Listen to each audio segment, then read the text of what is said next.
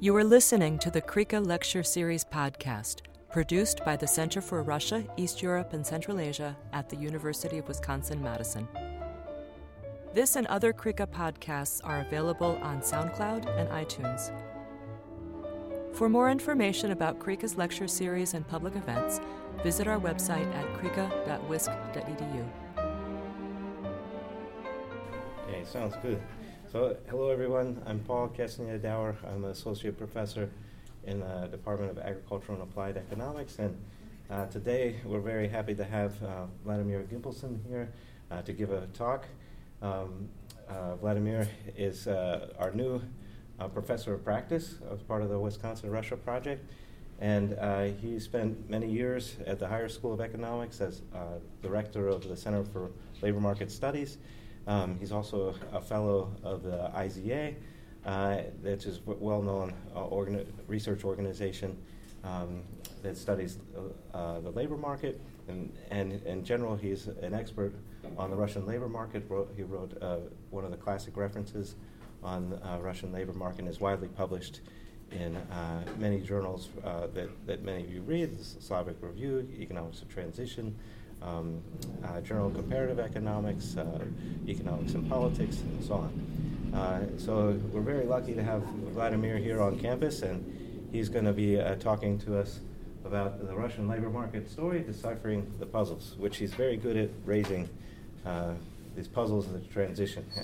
That's one of, it's always a joy to, to learn these new puzzles. Uh, thank you very much, Paul, for presentation. Thank you very much all for coming. Thank you, CREECA, CREECA for uh, giving me floor for this lecture. Um, yeah, I'm a labor economist, but with quite broad interests, and uh, uh, I have published not only in economic journals but political science and sociology as well. And uh, I have been exp- uh, studying various labor market issues. It's quite broad area.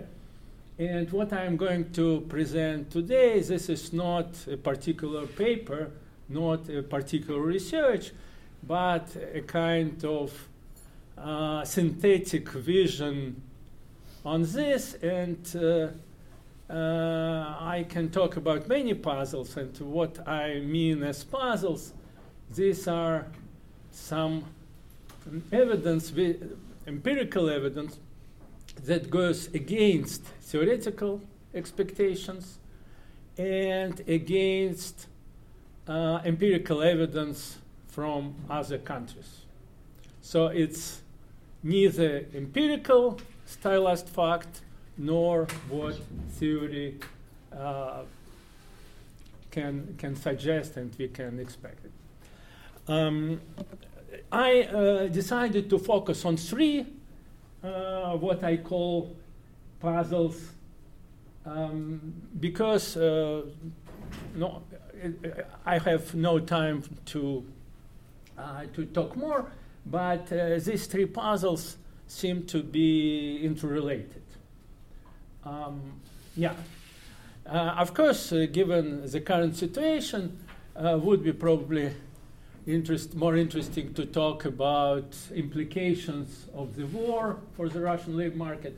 In the Romania, also interesting and important questions in this regard, but so far we have quite little data for uh, more or less serious analysis, so uh, probably I will have uh, to talk on this a little bit later when more evidence will come.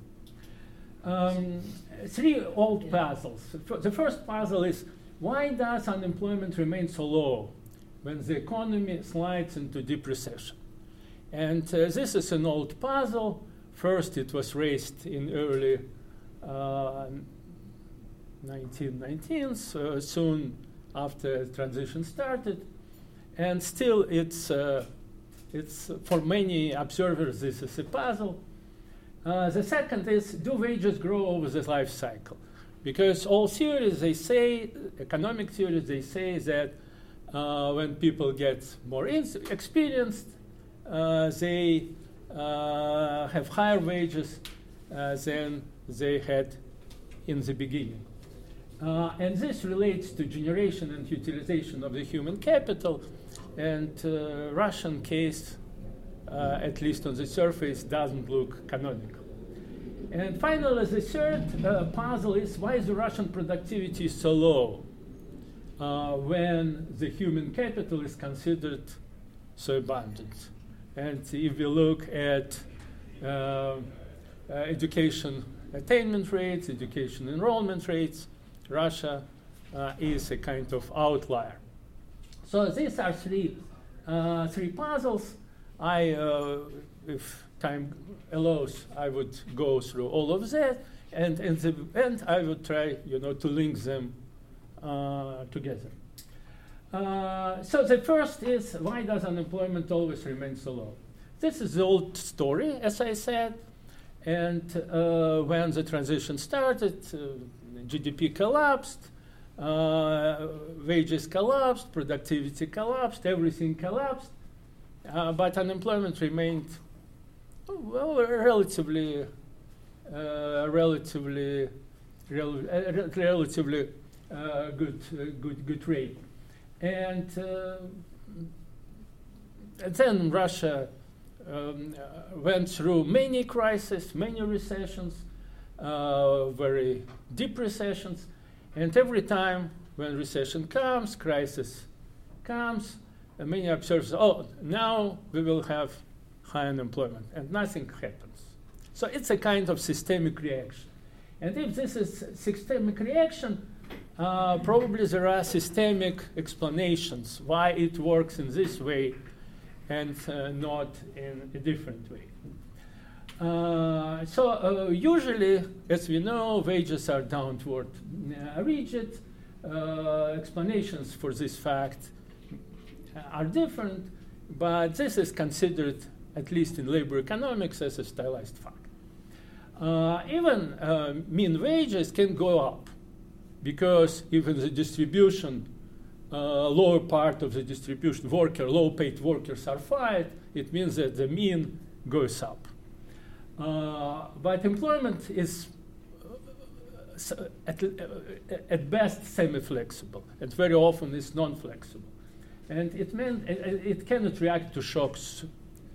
Well, uh, yeah, uh, it, but and it's semi-flexible or f- flexible. In the United States or Anglo-Saxon Canada, it's flexible.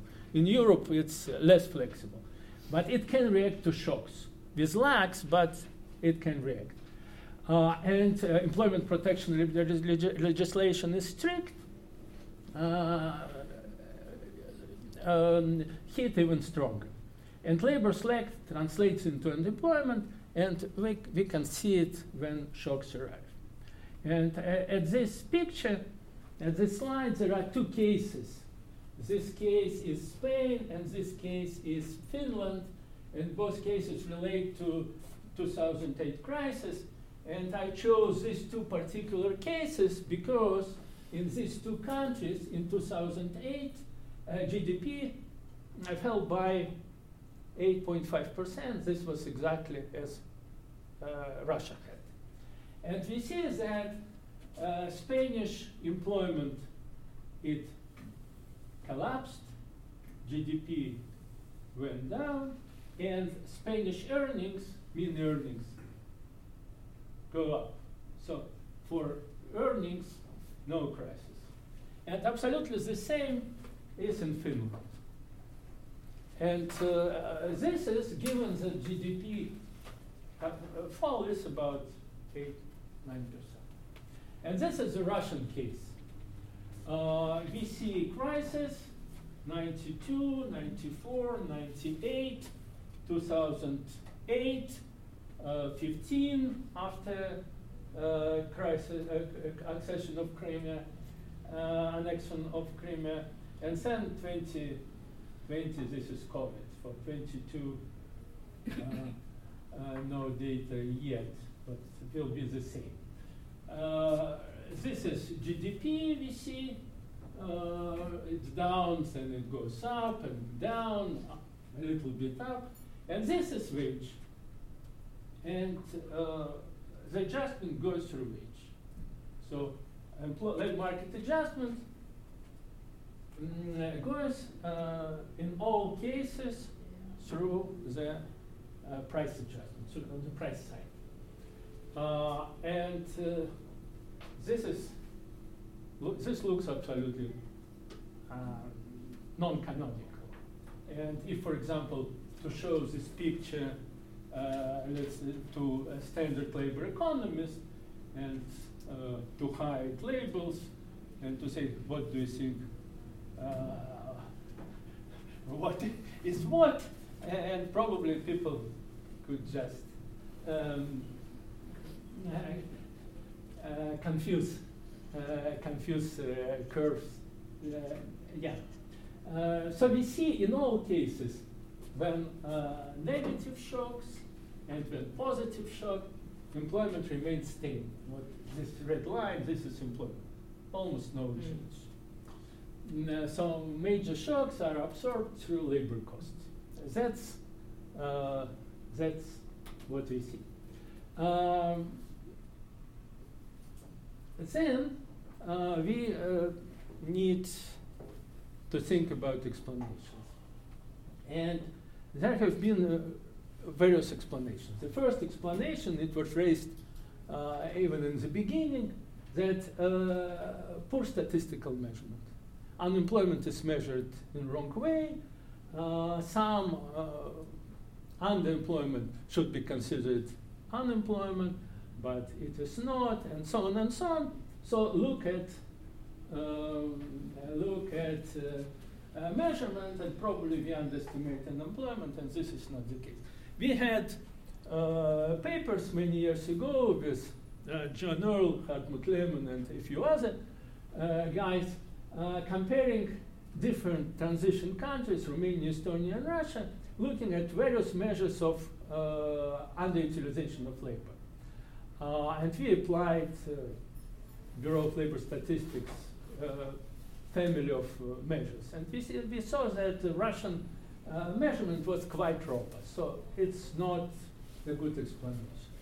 Then, of course, uh, we can look at low participation, where the people go from employment not into unemployment, but from labor market at all. It also doesn't work. Some people say, okay, this is special culture and policy of paternalism. People are low mobile, so they are like uh, attached uh, firmly to uh, jobs and uh, they tolerate whatever losses they are uh, because they have no option. This is also not uh, so because labor turnover is very high. So probably migration across regions is relatively low, but relatively low. It is not low. Uh, but uh, job to job mobility is high. And there are probably a few countries uh, in industrialized world where uh, labor mobility is higher than Russia. Yeah, and uh, uh, many years ago, Lehmann and Wadsworth they wrote a paper that was 10 years that shook the world. Uh, 10 year uh, duration of working at the same employer is as a measure of stabi- mobility, stability. So it's very high mobility. In the UK, it's higher. In the US, it's higher. But UK is comparable to Russia in this sense. So it's not. Uh, not enough recession, something, but we see there were different recessions, even very deep ones, and uh, we see the same story. So, but uh, my position is I don't believe in this explanation. Uh, so, a little bit of everything can happen. But my explanation is mostly institutional. Uh, for, uh, for, for, for labor market to work persistently in the same way, probably we need a particular institutional framework uh, which allows for two things. First, to keep employment relatively stable and to allow wages go up and down freely. And uh, what we need for that? For need, we need for that uh, that on the employment side, uh, firing costs should be very high. So for employers to fire uh, people should be costly. Of course, to fire uh, one by one, it's easy, but to go for mass dismissal is costly. And labor court is structured exactly in the same way. So it, uh, it, it, makes firing costs high. Um, firms avoid mass layoffs, not just because of, uh, because of uh, labor code, but also because of administrative interventions. Um, uh, of course, uh, high labor turnover and weak enforcement give some room for adjustment, uh, but uh, on the employment side, concerning firms, we see that there are institutional brakes on mass reallocations. On wage side, we also see, yeah. So is that, I mean, you know, so uh, uh, uh, stylized fact, U.S. has very limited uh, cost on firing yeah. Yeah, yeah. Europe has high ones. Like, uh, is there a quantitative measure of where oh, Russia oh, yeah. is yeah. in those yeah. skills, and, and just where, how stringent are the? Uh, close to Portugal. Close to Portugal. Yeah. And uh, in Europe, uh, Portugal is one of the most rigid countries in terms. Uh, there is a number of indices, number of measurements, World Bank measurement, OECD measurement, there are a few other measurements. Uh, so uh, if you, for example, use uh, OECD scale, uh, it's close to Portugal. Uh, so it's, uh, of course, um, within this, this index has sub-indexes. And the key the key part of this measurement is how strict is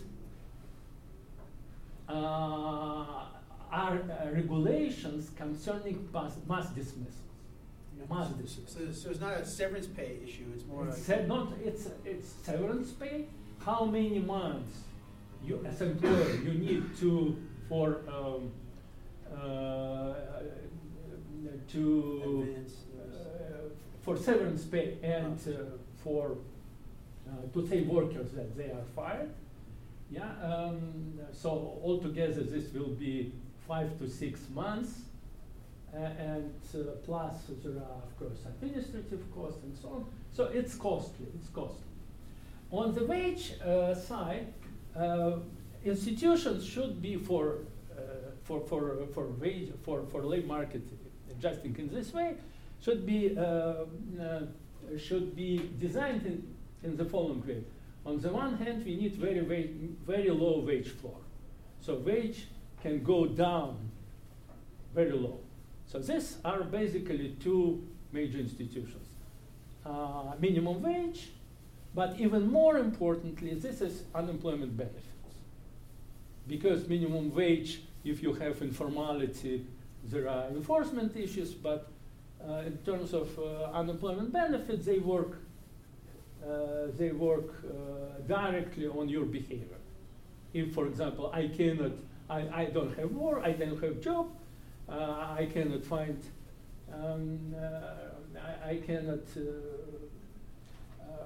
I, I, have no, I, I, don't have job, but if unemployment benefit allows me to live on that, I would go. If not, I will take any job available and in the country with large informalities, it's not an issue. So low wage floor, and uh, then wages should also go up freely. And uh, this is exactly how Russian wage setting is arranged. So uh, there is fixed part of the wage, tariff-based or contract-based, plus uh, premiums, bonuses, various types of supplements, and this variable part on average makes 30%. But in some occupations, in some industries, it can be 80% and even more. Uh, so for, uh, for employers, it's very easy. So if they have problems, financial stress, they don't fire people because this is costly they just take away all these bonuses. So if uh, wage is linked uh, somehow to performance or to revenue stream. Uh, and uh, this variable part, it works like automatic shock absorber. Something like this we can find in Japan actually. Probably not now, but some time ago.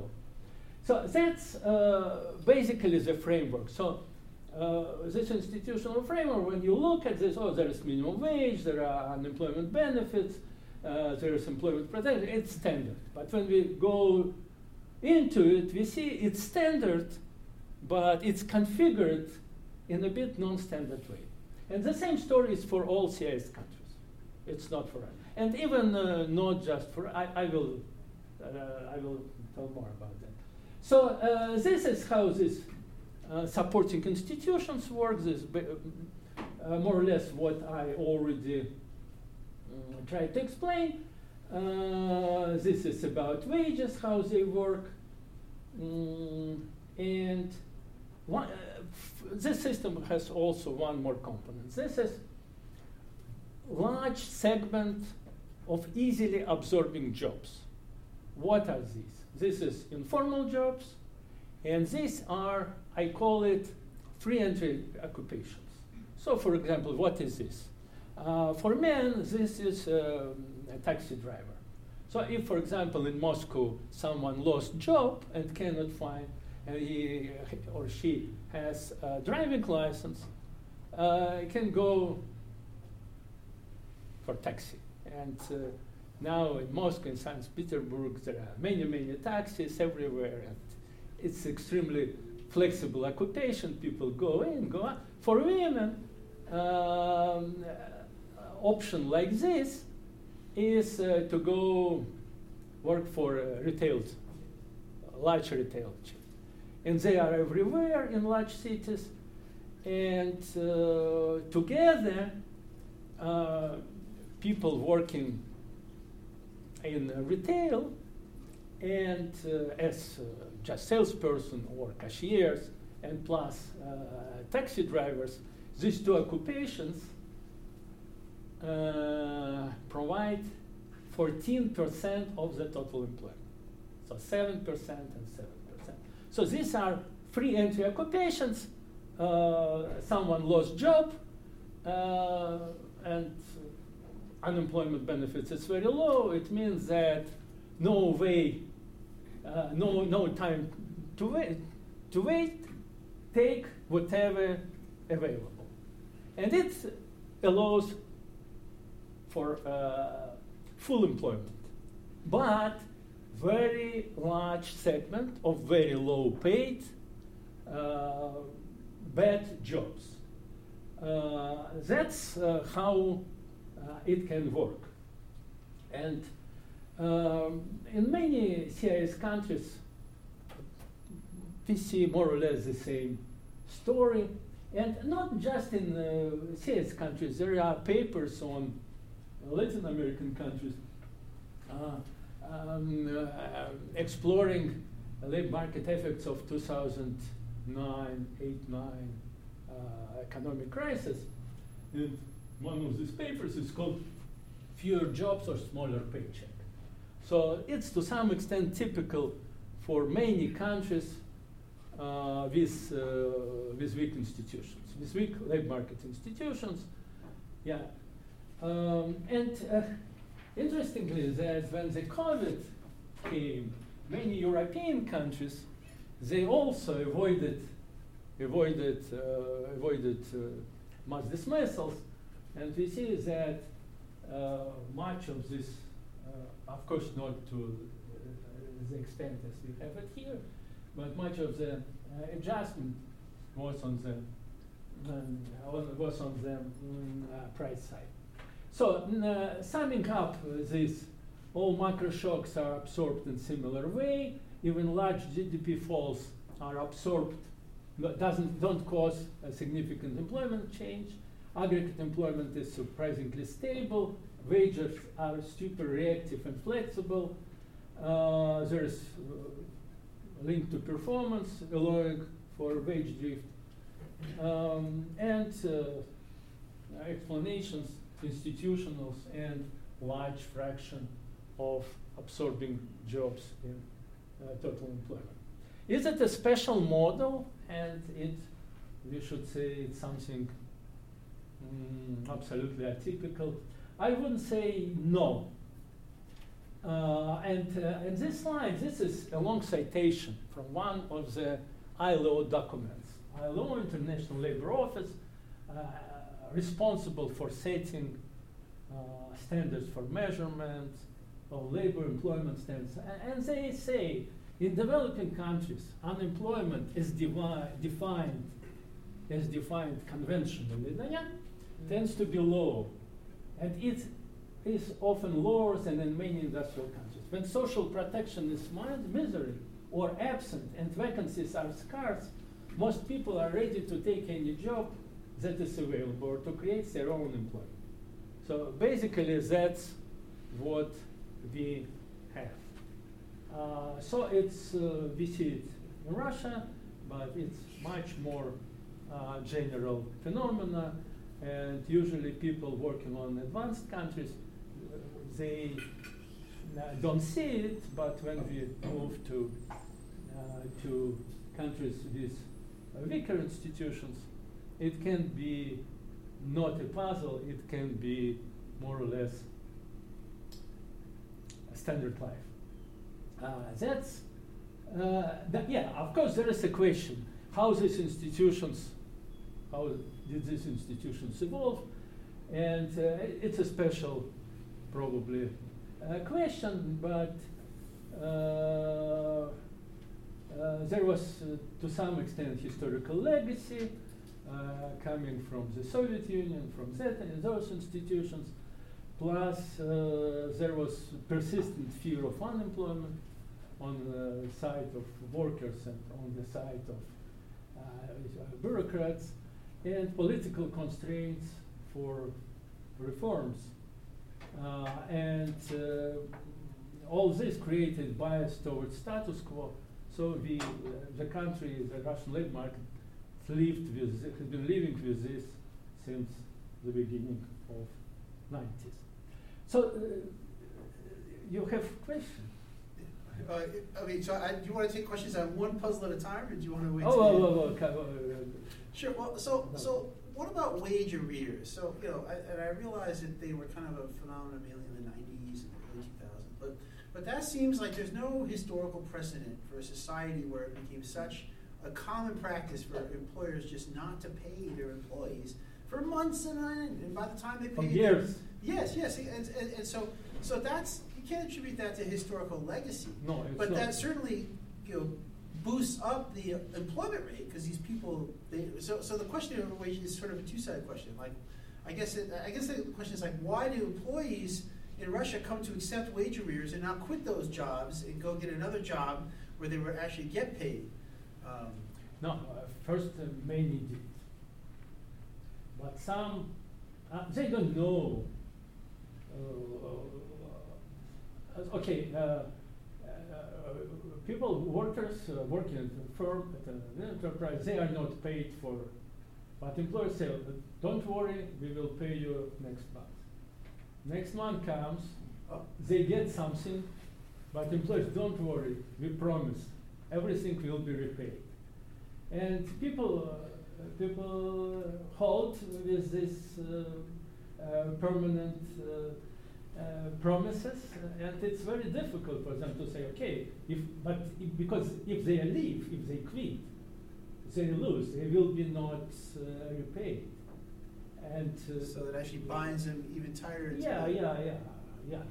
Yeah, I have a follow-up question because there's also the phenomenon in that period of people who were not being paid, but also not going to work. There were a lot of people who oh, were yeah. able to stay home. Yeah, sure. And they would, uh, as someone who was doing research in large industrial enterprises during this period, they were, you know, still very tied to a lot of times their parents or their grandparents have worked at these at these big factories, so they would have still been counted as employed, right? Yeah. But yeah. they're actually yeah. not employed. Uh, so, it, yeah. I mean, I, I have a lot of trouble with that straight line of unemployment that um, when we know that there was such, such, such tremendous dislocation during the 90s. Yeah. Uh, and uh, uh, very often people, for example, usually most most uh, standard case was that people, for example, worked just a few hours, not just, or uh, they were on administrative leaves for months. Uh, that's how to count of course. That's uh, real. But then they're still counted as employed. uh, but uh, I mean, I, did, I, I, during that period, people, at least as far as, again, my anecdotal impression, but I went to a lot of factories, and people that were even that, in that status, or people that actually had left, they didn't go to register to be unemployed. no, I am talk- not talking about registration. But how do you count the unemployed? Uh, how, What's your how unemployment how unemployment is usually measured through labor force surveys, like in the United States, like in Europe, like everywhere. It's not. Uh, there are two measures of unemployment. One is uh, claimant based.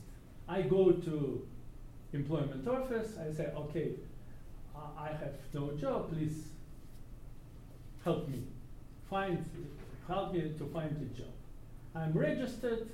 I can get benefit or even That's a very small group of people yeah, in Russia. yeah. In Russia, this is very small group of people. But a- another measure, which is comparable across countries, this is survey-based. Uh, in Europe, it's called uh, labor force survey. In the United States, it's called current population survey.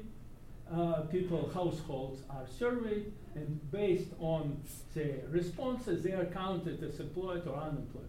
Uh, usually, to be counted as unemployed uh, within this survey framework, they have to answer three questions. First, uh, do you have job or have no job? If you don't have job, are you looking for a job?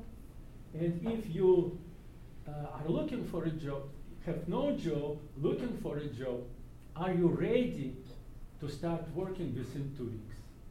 But Or- that doesn't take into account the people who have a job but aren't going to Yeah. work. Th- Therefore, they cannot be counted as unemployed. Yeah, Yeah, that's a they lot of people. Yeah, yeah. But also there is a difference, for example, in counting un- unemployed people in the United States or uh, in Europe. So, for example, um, uh, there's in Europe there is no such thing like recall unemployed. Recall unemployment. Uh, uh, but, uh, for example, in the United States, recall uneempl- uh, those who are uh, temporarily fired, but with promises uh, to come back, they are counted uh, as unemployed. In Europe, they are not. Yeah, so, but I guess the large issue is like, okay, so, so like in a formal technical measurement sense, Yeah. sure, there's unemployment was stable in Russia, but that seems to mask what's really going on in the labor market. Like we care about unemployment because it's a measure general of, of poverty, of misery, and so forth. And that flat line creates what seems to us a misleading impression that everything was fine and stable in Russia no. throughout this period. So, No, so no, no, no. Uh, Look, if, for example, a person has uh, temperature, normal temperature, does it guarantee that he is the most healthy in the world? No, uh, uh, this is just one of the indicators. And I said that the price is uh, poverty, working poverty, that huge segment of very bad jobs, very low productive jobs, very uh, low paying jobs. So this is not the indicator that everything is good. I think would be better if people stay unemployed, get uh, normal benefit, and look for better jobs. I would think it would be much healthier situation. So i- it's uh, it's not in there's in no way this is not an indication that labor market is healthy. It's just uh, well uh, people have uh, various illnesses. So uh, doesn't have this particular illness, it doesn't mean that uh, I'm, I, I'm healthy and happy. I may have many other, much worse. So that's, uh, I think but, we're questioning whether they have the illness, sorry? right, Ted? Excuse Well, me? if the, right. I mean, maybe the thermometer's bad. Uh, So, so I guess I mean, it's, it's kind of a philosophical question. Like, what, what, are, what? Are, I mean, does it matter if people have a job on paper, or, or does it matter? I mean, we understand that you know. So, you know, when there's a crisis, you have to either adjust cost, wages, or employment, right? That there's no sort of in between. And so Russia, they adjust wages. Okay, we get that. But isn't it, I, I guess, like, what's the larger issue at stake for economists when they're studying unemployment? Like, isn't, is this, you know, you, so you're not saying that everything's fine with respect, but, but it becomes sort of a. No, uh, for me, for example, this means that if you, uh, the key issue is not to look at unemployment. The key issue is to look at at, uh, at, employment, mm-hmm. at composition of employment, the composition of jobs, mm-hmm. to look at structural things, how how this employment functions, how it's mm, how is, what we have inside. Because to have to have employment, it doesn't mean to have good incomes and to have healthy and uh, uh, wealthy life, uh, nothing at all. And we know that in developing countries, everyone works because there's no protection, and but people are poor, many. And if I work two hours a week, I don't know, uh, uh, giving, uh, helping someone in the household or uh, maintaining, uh, repairing the car or whatever, uh, the partner. It, it, it, according to formal definitions, this is employment. Even it's very short and very bad. But then the question is, what are earnings? What are incomes generated with this employment? That's, uh, for me, the key issue. Because, uh, because uh, it's uh, now more or less, uh, it becomes more or less conventional that just to look at standard uh, unemployment uh, measures uh, is not the best indication of labor slack. So I, am not saying that uh, this is great thing. No, I'm saying that the disease is different different. And when people uh, people focus on that, I, I have been now in discussion with there is a guy Oleg Itskhoki, he's a brilliant uh, economist at UCLA, uh, young guy, he's Russian. Uh, he last year got um, uh, uh, Clark's Medal uh, in economics, and Clark's medalist very often then become Nobel Prize winner, so he's absolutely great uh, macroeconomist. And uh, he looks at the situation and why there is no unemployment? Why is there, it should be. But uh, that's only one, one, only one sort of diseases what can uh, you see, we see on labor. So the, the next puzzle is about how wages grow over experience, over or over age. They are and usually they do. And uh, this monotonous growth of wages over the life cycle is one of the most robust findings in labor economics. Uh, there are a few theories which explain that. They provide different explanations, but they don't dispute the fact. This is the theory of human capital, search and matching theory. Uh, yeah, uh, for example, and how wages uh, change over the life cycle uh, matters for many policy issues. Uh, it matters for productivity, for consumption, for savings, for training policy, for retirement, and has many, many implications. and also this profile it reflects how the human capital is generated over the life cycle and how it's utilized. And uh, total length of post-schooling employment, this is a proxy for general human capital, accumulated uh, when people work. And we look at wage experience profiles, how wages change and how the human capital is accumulated over the life cycle. And this is conventional picture taken from one of the World Bank papers, and we see this is uh, for the United this the United States.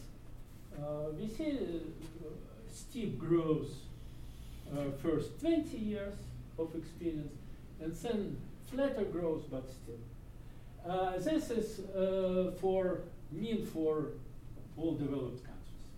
And these are developing countries. Uh, the lowest is uh, Bangladesh, and this is sum for, right? It's sum for developing countries. So uh, they both are uh, upward sloping.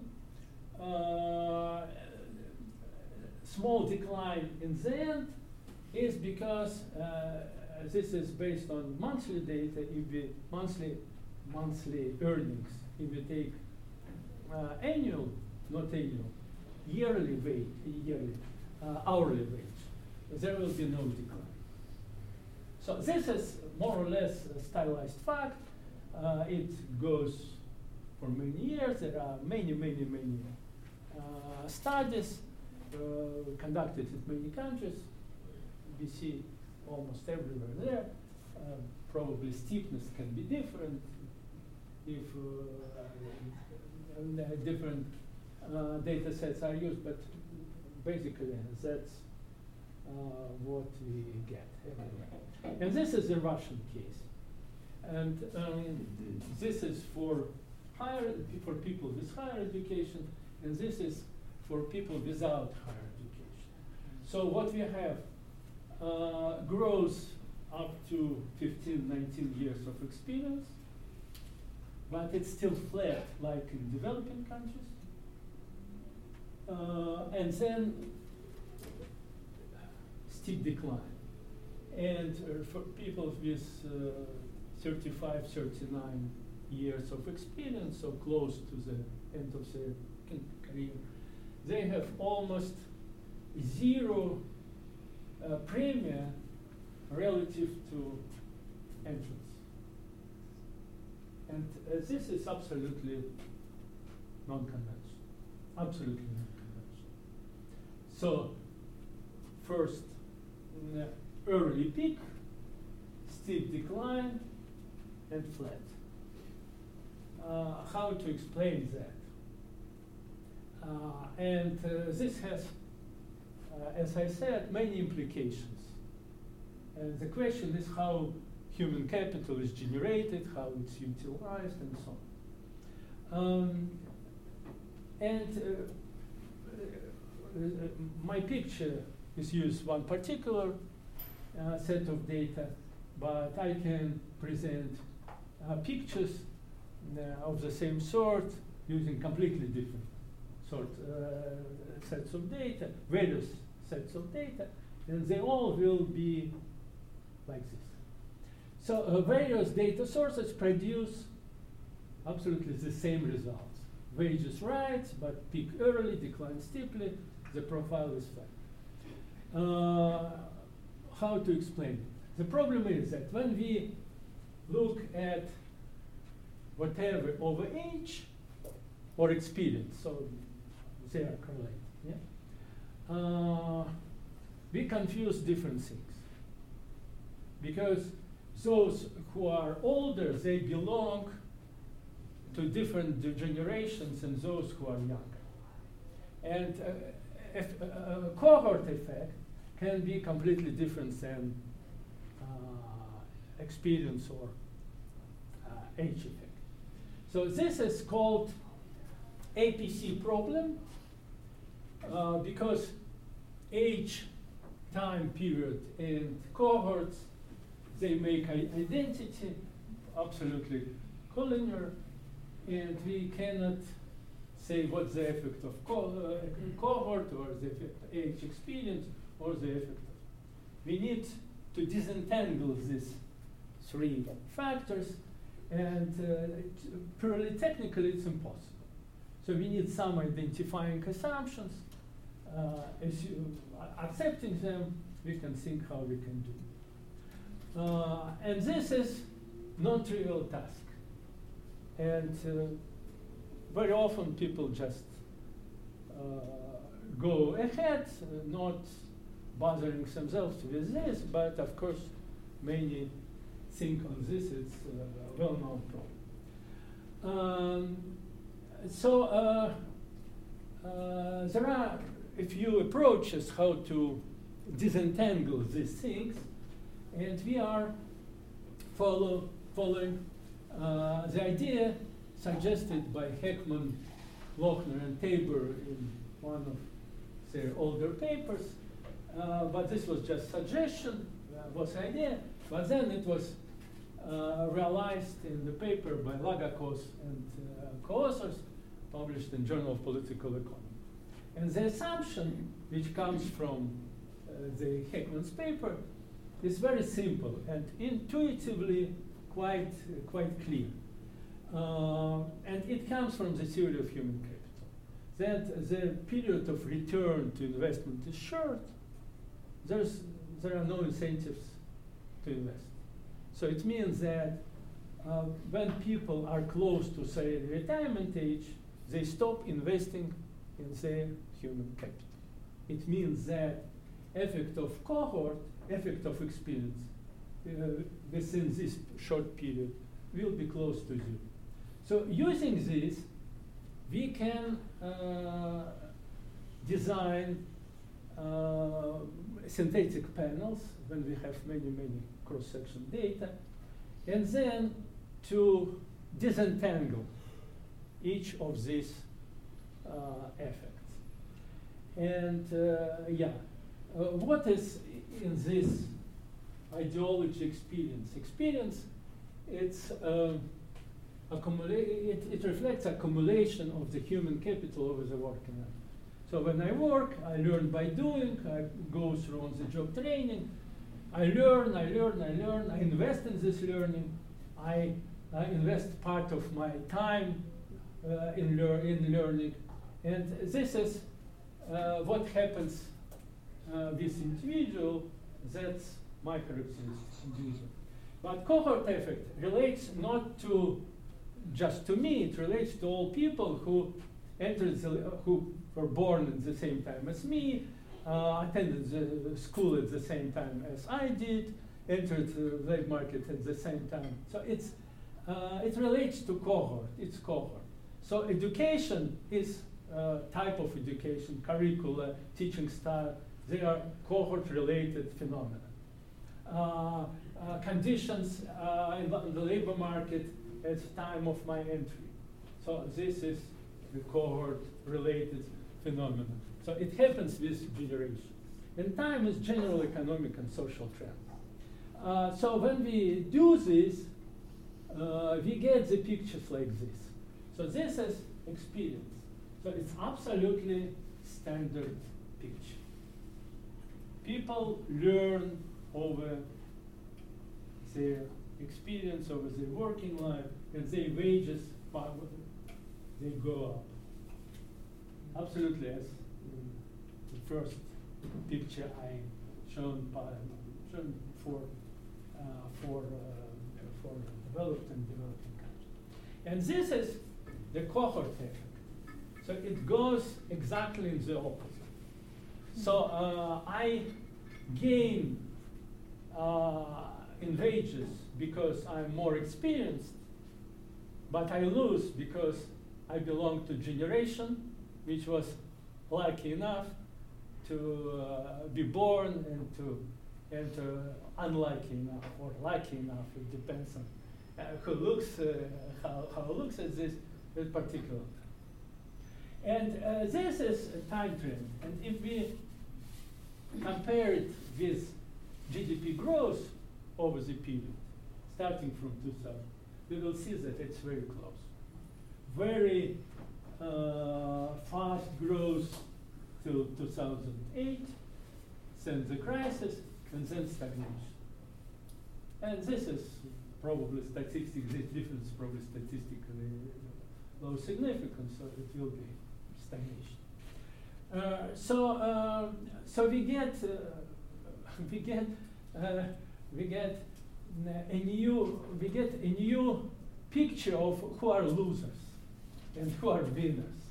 And we see that older generations, they are losing. But when we take this and we take this and they net out each other, we get absolutely non-conventional profile I started with. Um, that's mm, that's uh, uh, the story with, with this decomposition.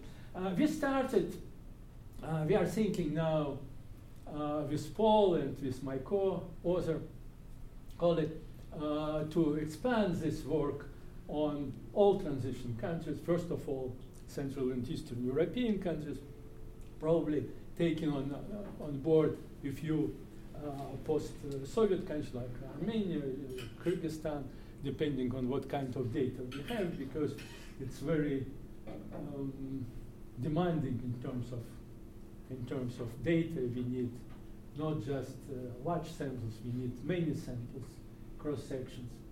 Yeah, but if we uh, our preliminary stuff shows that absolutely the same stories with all transition countries.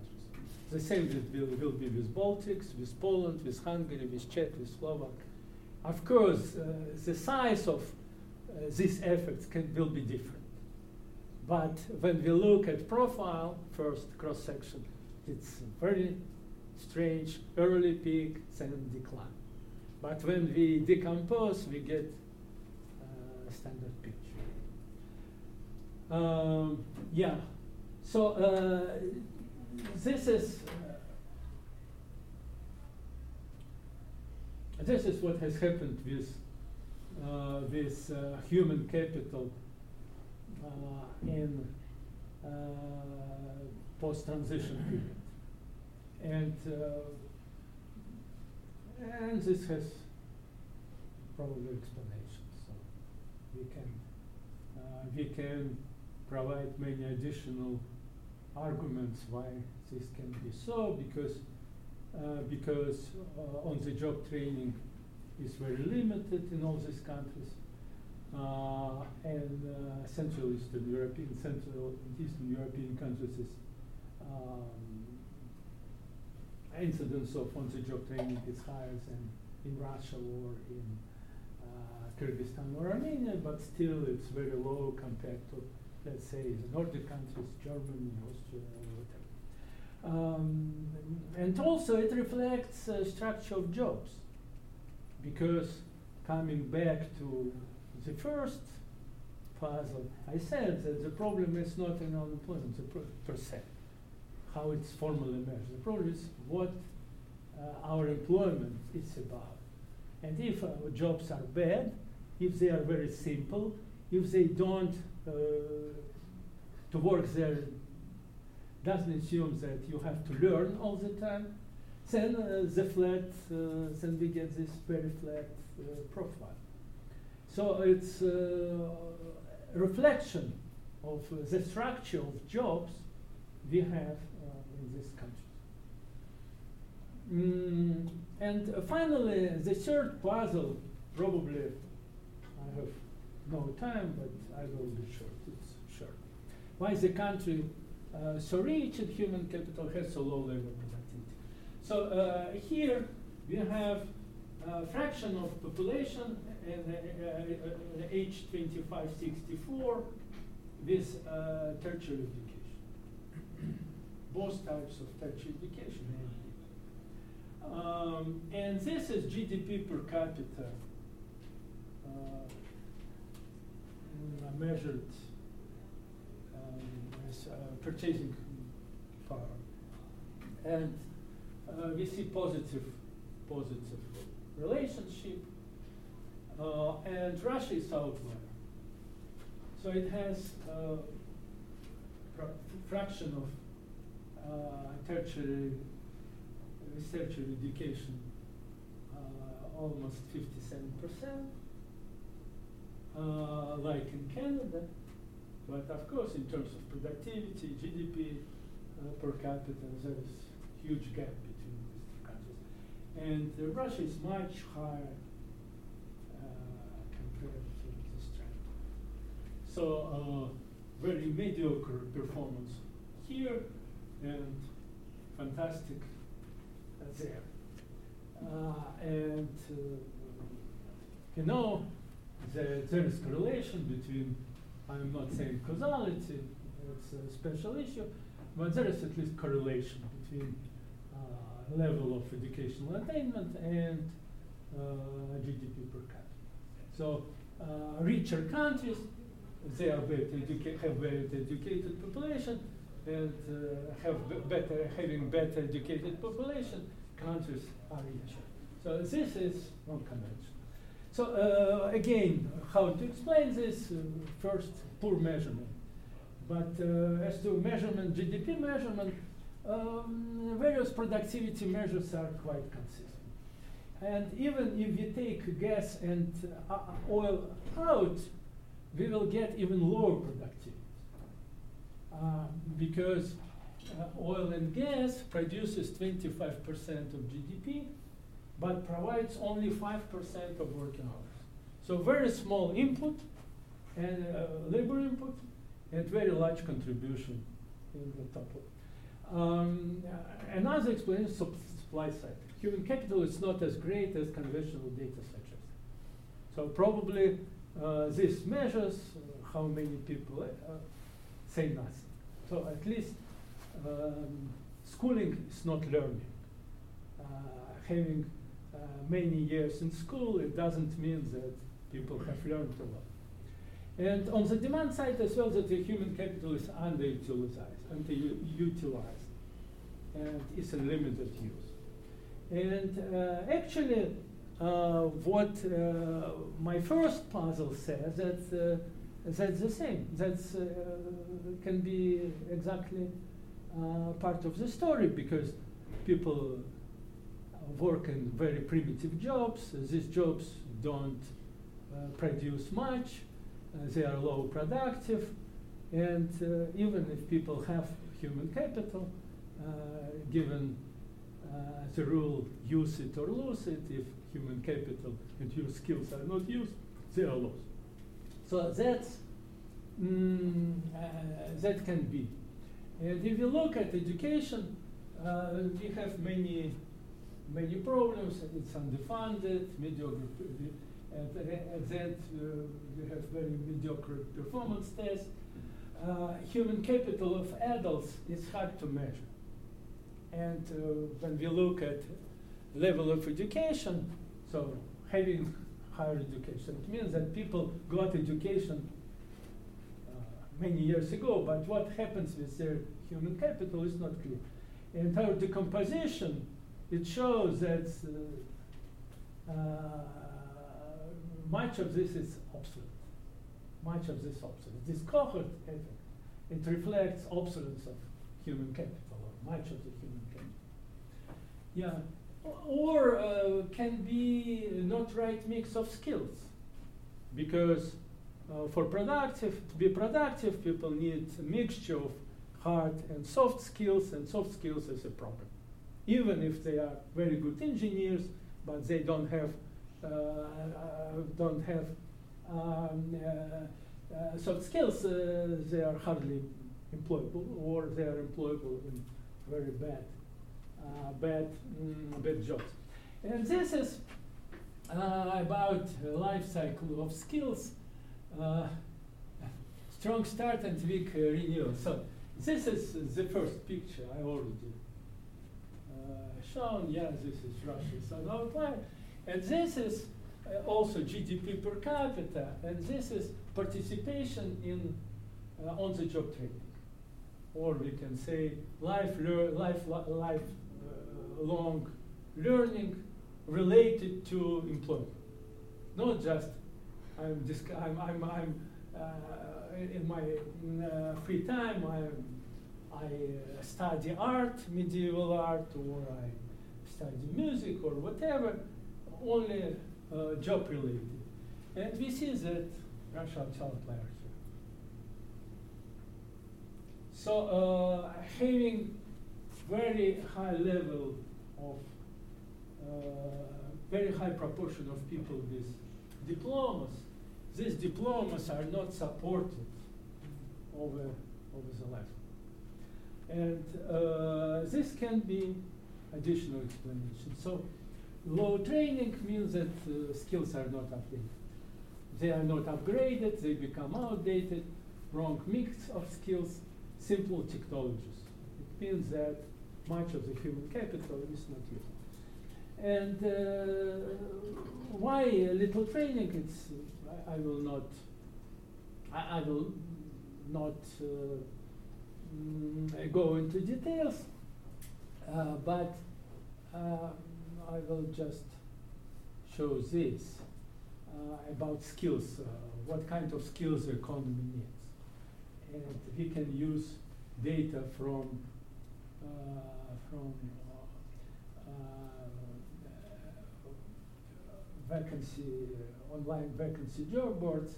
Uh, we have uh, almost 4 million vacancies, 4 million vacancies.